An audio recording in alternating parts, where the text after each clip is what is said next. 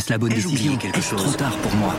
Prenez vos décisions d'investissement avec le soutien de Clarity AI. Gérez votre portefeuille tout en lui assurant une croissance durable grâce à l'association d'une IA puissante et d'une grande expérience de l'industrie. Notre technologie augmente l'efficacité des processus réglementaires, y compris ceux liés à l'article 29 de la loi Énergie-Climat. Réduisez les risques et atteignez vos objectifs de durabilité en vous basant sur des faits vérifiés et des méthodologies transparentes. Clarity AI, la technologie au service des décisions humaines. Rendez-vous sur clarity.ai et passez à l'action dès aujourd'hui. Tout ce que je sais, c'est que je ne sais rien, tandis que les autres croient savoir ce qu'ils ne savent pas. Ce que l'on sait déjà, c'est que cette citation est attribuée à Socrate par son disciple Platon. Ce que je sais, moi, c'est que le philosophe grec n'avait pas la chance d'avoir Wikipédia pour répondre à presque toutes les questions que l'on peut se poser, questions idiotes ou intelligentes, mais pas forcément existentielles. Pourquoi les zèbres sont rayés ? Papa, c'est parce qu'ils vivent en pyjama toute l'année. Voilà, voilà, voilà.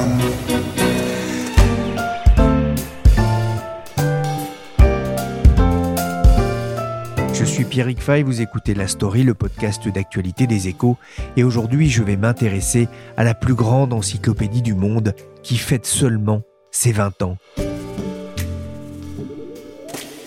Vous connaissez peut-être l'expression « si tu ne sais pas, demande à ton père ». Et si papa ne sait pas, il fait comme moi, il regarde sur Google, qui le renvoie souvent sur Wikipédia.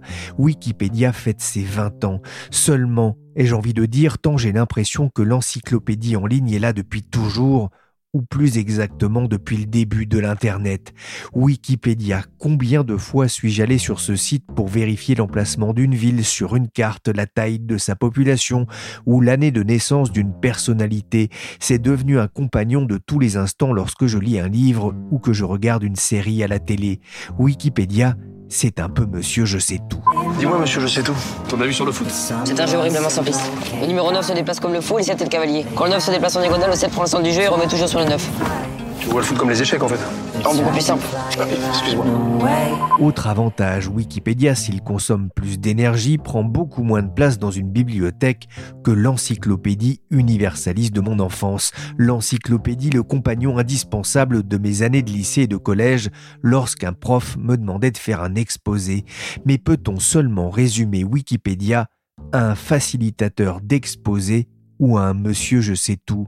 Pour les 20 ans du site, Benoît Georges, journaliste aux Échos, s'est penché pour les Échos Week-end sur les rouages de la plus grande encyclopédie du monde.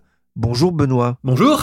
Vous vous souvenez de la première fois où vous avez utilisé Wikipédia ? Franchement non. J'imagine que c'était quelque part autour de 2003 ou 2004. En fait, le site a mis plusieurs années à devenir vraiment célèbre. Le grand public ne l'a découvert qu'au bout de 4 ou 5 ans. Par contre, en faisant mon enquête, j'ai retrouvé la première fois où Les Échos en a parlé. Ça vous intéresse ? Ah oui ? C'était en février 2005, dans un article du supplément leséchos.net consacré aux nouveaux outils de travail collaboratif, et en particulier au wiki. Le wiki, c'est la technologie sans laquelle Wikipédia n'aurait jamais pu voir le jour. Wiki, un mot créé par un informaticien Wad Cunningham à partir du mot hawaïen wiki-wiki, qui veut dire rapide. Un wiki, c'est donc un site web dont les pages peuvent être modifiées par tout visiteur, un site collaboratif, d'où le nom de Wikipédia. Benoît, le site fête ses 20 ans, on le disait, c'est devenu un site incontournable en France et dans le monde ? Ah oui, absolument. Wikipédia figure dans le top 10 des sites internet les plus consultés depuis 10 ans, que ce soit aux États-Unis ou en France, et dans quasiment tous les pays du monde.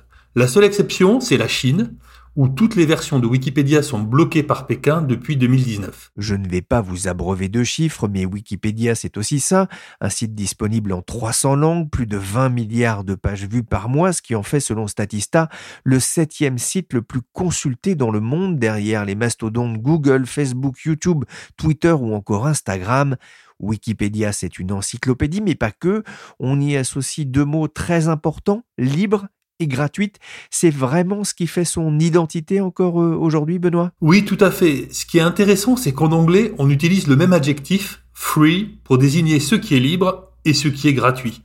Dans le cas de Wikipédia, c'est sans doute le sens libre qui est le plus important, parce que Wikipédia, ça vient directement de la communauté des logiciels libres, comme Linux, qui ont connu leurs heures de gloire à partir des années 1990. Benoît, on peut s'interroger sur qui sont les Wikipédiens, hein, ceux qui écrivent les articles. En principe, c'est n'importe qui. C'est vous, c'est moi, c'est votre vieille tante ou votre petit cousin.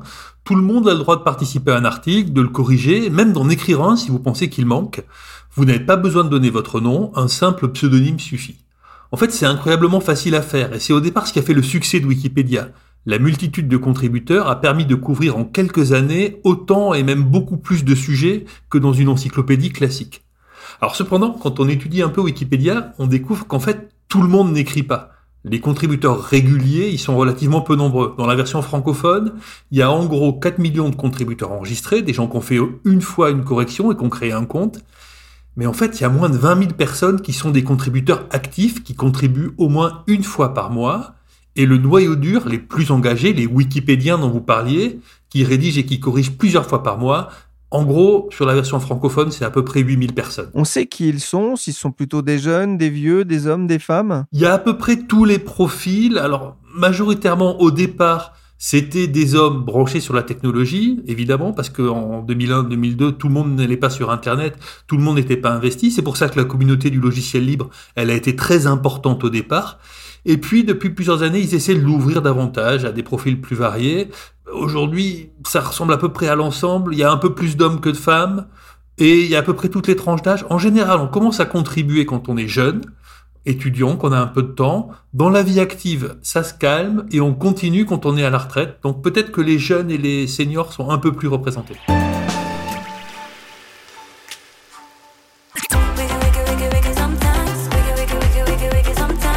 Je fais une petite coupure dans la discussion avec Benoît pour vous faire écouter une anecdote que m'a racontée Florence Devouard, ancienne responsable de la fondation qui gère Wikipédia. Elle porte un éclairage intéressant sur ceux qui font aussi la richesse intellectuelle du site. Et je me souviens d'une des conférences que j'avais données, c'était à l'invitation de Néerlandais, donc c'était à Anvers.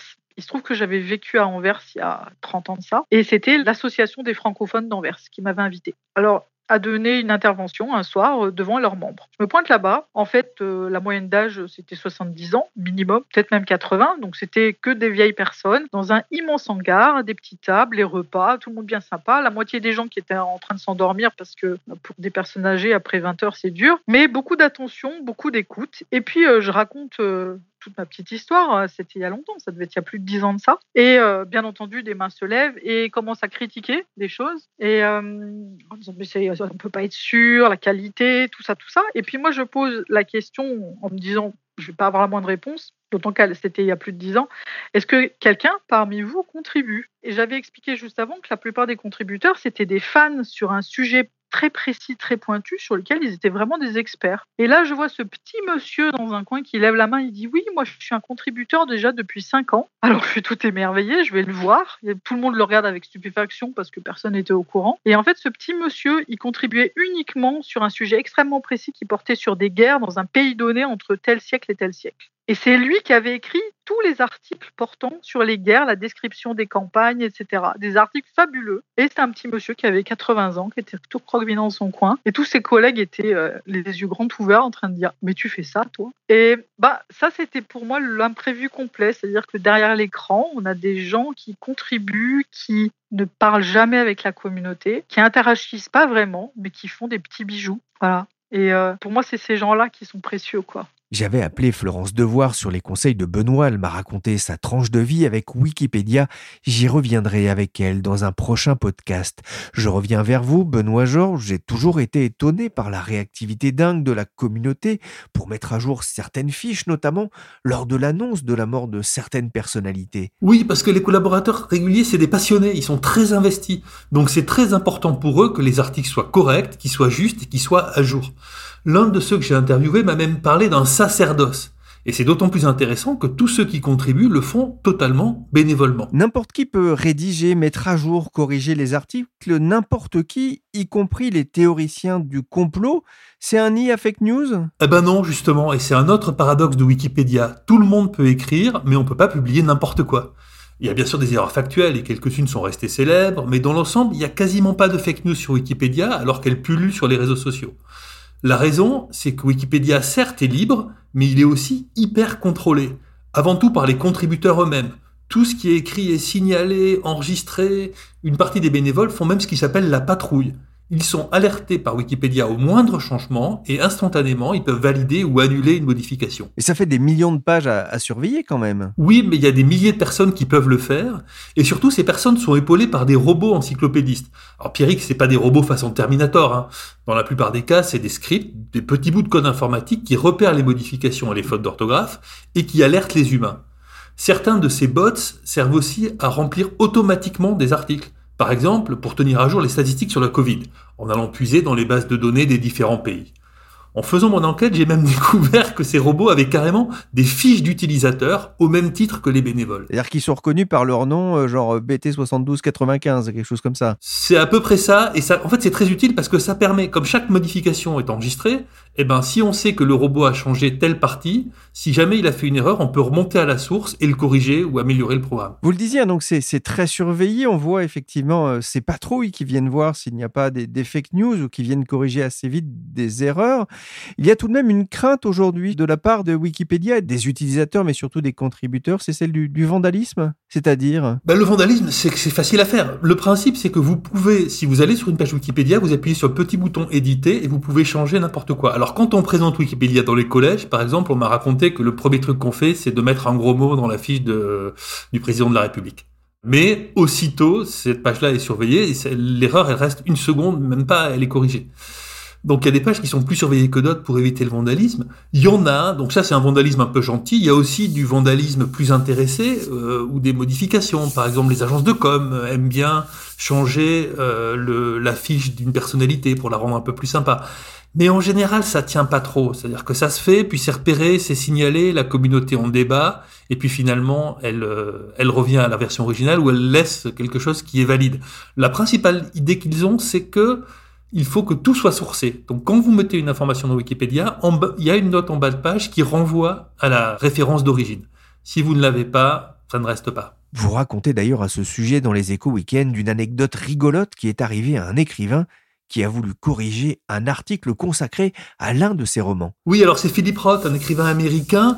Dans sa fiche, un jour, il a découvert qu'on disait qu'il avait écrit un livre en s'inspirant d'une certaine histoire, et en fait, c'était pas vrai du tout. Il a essayé de changer, et puis les changements qu'il faisait n'étaient pas pris. Donc, il a fini par prendre contact avec Wikipédia, qui lui a dit on est désolé, mais vous n'avez pas de source pour prouver ce que vous dites. Qu'est-ce qui nous prouve ? Et il a dit la source, c'est moi, Philip Roth, je suis l'auteur, je sais ce que j'écris. Et il n'arrivait pas trop à en sortir. Alors, il a une idée assez géniale. Il a écrit un long texte qui a été publié par The New Yorker aux États-Unis, où il expliquait cette histoire à Wikipédia et où il racontait comment l'idée du livre lui était venue au départ. Et en fait, c'est ce texte-là dans le New Yorker qui est devenu la source. Et la modification a été faite. Voilà comment Wikipédia aussi peut contribuer à la créativité littéraire. On peut les remercier aussi pour ça. Benoît, vous évoquez d'ailleurs dans les Échos Week-end une forme de professionnalisation des contributeurs, c'est-à-dire... Alors le terme a été utilisé par un jeune sociologue, Léo Joubert, qui vient de consacrer sa thèse aux bénévoles de Wikipédia. Et ce qu'il a mis en évidence, c'est que comme dans une entreprise, il y a un parcours, il y a une carrière de ces contributeurs, qu'on appelle les Wikipédiens, vous l'aviez dit. On commence par changer une faute, on ajoute une précision, éventuellement on va se prendre au jeu, on va intervenir de plus en plus, jusqu'à ce qu'on rencontre et qu'on discute avec d'autres bénévoles, qu'on grimpe dans la hiérarchie et parfois qu'on prenne des responsabilités très élevées. En revanche, pour les nouveaux, c'est pas forcément facile de se faire une place. Comme dans une entreprise ou dans une communauté humaine, quelle qu'elle soit, si on connaît pas les codes, on peut vite se sentir exclu. Les Wikipédiens ont même une règle pour ça qui s'appelle « ne pas mordre les nouveaux ». Est-ce que ça ne risque pas de remettre en cause l'essence même de Wikipédia ? C'est une bonne question. Franchement, elle est souvent débattue au sein de la communauté. Est-ce que Wikipédia est assez ouvert ? Est-ce qu'il y a assez de femmes ou de personnes de toutes origines parmi les contributeurs ? Est-ce que les nouveaux venus sont bien reçus ? Ce qui ressort de mon enquête, c'est qu'il y a un peu moins de bénévoles qu'il y a une dizaine d'années, mais il n'y a pas non plus de crise des vocations. Ils sont suffisamment nombreux pour que le site continue de croître, d'être mis à jour, d'être corrigé, en tout cas dans les principales langues comme l'anglais, le français, l'allemand, l'espagnol et une dizaine d'autres. Le dictionnaire plus à la mode, c'est ennuyeux de tourner des pages, pas besoin d'un mot de passe ou d'un code, en quelques clics c'est bon, ça marche. Wikipédia Même si bêtement tu recopies, je sais qu'au fond t'as compris. Wikipédia, pourvu que ça disparaisse pas. Wikipédia. Je suis tombé sur cette parodie de la chanson d'Angèle, d'une certaine Juju Def. Wikipédia, c'est mieux que le dico. Justement, Benoît, qu'est-ce qui explique le succès de Wikipédia ? C'est un cocktail de facteurs. Je pense que la gratuité a joué. Avant Wikipédia, les encyclopédies étaient payantes, fallait en acheter une sur papier ou bien s'abonner en ligne. L'absence de concurrence a joué aussi. Toutes les autres tentatives d'encyclopédie sur Internet ont échoué. Il y a aussi la facilité d'utilisation. Le site est simple, il se charge vite, on trouve tout de suite la réponse, ça marche sur tous les supports, même avec un smartphone. Et puis, il y a la quantité d'informations, bien sûr. On trouve la réponse à peu près toutes les questions. Le dernier facteur, et à mon avis un des plus importants depuis une dizaine d'années, quand le site a commencé à devenir une référence, c'est qu'il y a eu un effet boule de neige. Google et les autres moteurs de recherche ont commencé à afficher les pages de Wikipédia en tête des réponses. Du coup, elles ont été de plus en plus consultées, et le succès a entraîné le succès. Je ne sais pas pour vous, mais quand on me parle d'encyclopédie, j'ai toujours en tête le représentant qui met un pied dans la porte pour tenter de vous vendre ses bouquins, souvent sans le talent de Jean-Pierre Marielle dans l'entourloupe. Je tombe toujours sur des fauchés, moi. 2 francs pour eux, c'est le prix d'une assiette de nouilles. Oui, alors c'est que vous n'êtes pas un vrai vendeur. Le plaisir d'un vrai vendeur, c'est de vendre à des gens qui n'ont absolument pas besoin de ce qu'on leur propose ou qui n'ont pas de quoi se le payer. Quand ces deux cas sont réunis, alors c'est là que le sport commence. On reconnaît bien là le style de Michel Audiard, qui, je l'ai découvert grâce à Wikipédia, a renoncé à faire carrière dans le vélo, car il ne montait pas les côtes, et je ne parle pas des côtes de Bourg, ni des côtes de Blaye. Wikipédia, c'est une mine de connaissances, mais Benoît, on n'en a pas encore parlé. Comment est née l'idée de cette encyclopédie en ligne ? Alors, Wikipédia a été créée par un Américain, Jimmy Wales. Jimmy Wales, c'est un entrepreneur du web. Il a lancé un portail Internet à la fin des années 1990 qui s'appelait BOMIS. Pour les plus jeunes, je précise qu'un portail Internet, c'était une sorte d'annuaire des sites web, ça date d'avant les moteurs de recherche. Et pour augmenter l'offre de son site, Wales avait eu l'idée de créer une encyclopédie. Pour ça, il a embauché un universitaire et il lui a demandé de la créer en faisant appel à d'autres chercheurs pour rédiger les articles. Mais son projet n'avançait pas du tout. Au bout d'un an, cette encyclopédie qui s'appelait Nupedia contenait à peine une vingtaine d'articles. Alors les fondateurs ont eu l'idée de faire le contraire. Plutôt que de faire appel à des universitaires reconnus, ils ont décidé de faire écrire les articles par les internautes eux-mêmes, et ça a donné Wikipédia, qui a été mis en ligne le 15 janvier 2001, avec 0 article et en demandant aux gens de la remplir. La communauté du logiciel libre a adoré l'idée, et en moins d'un mois, près d'1 millier d'articles étaient déjà en ligne, et du coup, le succès a été lancé et les versions internationales ont commencé quelques mois plus tard. Aujourd'hui, c'est devenu une grosse PME, 450 employés dans le monde, mais ça a forcément un coût, même si le site peut compter sur le travail gratuit des bénévoles, vous en parliez. Mais il faut quand même des serveurs, de la maintenance, ça engendre des factures d'électricité. Comment est-ce que Wikipédia arrive-t-il à vivre ? Alors, Wikipédia n'est pas une entreprise, c'est une association à but non lucratif, qui s'appelle la Wikimedia Foundation. Elle est basée à San Francisco et son rôle, c'est de coordonner les bénévoles dans le monde entier et c'est elle qui emploie 450 personnes. Et pour se financer, elle fait appel à la générosité des visiteurs. Si vous allez sur Wikipédia, de temps en temps, vous verrez un bandeau qui vous demande de faire un don. Eh bien, il y a beaucoup de gens qui font un don. L'an dernier, la fondation a reçu environ 120 millions de dollars de dons et ça constitue l'essentiel de son budget. En même temps, c'est pas beaucoup pour un géant d'Internet. À titre de comparaison, la même année, les revenus de Google, c'était 160 milliards de dollars, plus de 1000 fois plus. Pourquoi est-ce qu'il n'y a pas de publicité sur Wikipédia ? Pour ne pas décourager les bénévoles. Au départ, Jimmy Wales savait pas du tout comment il allait financer son projet. Et quand il a commencé à évoquer l'idée de mettre de la pub pour payer les serveurs, ça a suscité un tollé chez les contributeurs qui ont dit « on va pas bosser gratuitement pour quelque chose qui fait de la pub ». D'où l'idée d'aller vers une association à but non lucratif. Mettez-vous à la place d'un bénévole. Vous voulez bien donner du temps à une association, mais vous n'allez pas le donner à une entreprise qui va amasser des millions d'argent sans rien vous redonner. Et aujourd'hui, Jimmy Wales, que j'ai interrogé dans le cadre de mon enquête, il estime aussi que c'est grâce à ça que Wikipédia n'est pas submergée par les fake news et par les discours de haine. Parce que contrairement à Twitter, à Facebook ou à YouTube, le modèle économique de Wikipédia, c'est pas d'avoir le plus d'audience possible, mais de proposer des informations validé par la communauté. Oui, ça c'est important, ce choix de ne pas viser finalement le plus de clics possible. Oui, c'est aussi un autre des débats des Wikipédiens. Les Wikipédiens adorent débattre sur ces questions-là, comme toute communauté de passionnés, parce que par exemple, ça revient quand on voit que Google met en avant Wikipédia et leur vole un peu du trafic. La réponse en tête de Google, si elle vient de Wikipédia, elle n'est pas sur Wikipédia, elle est sur Google.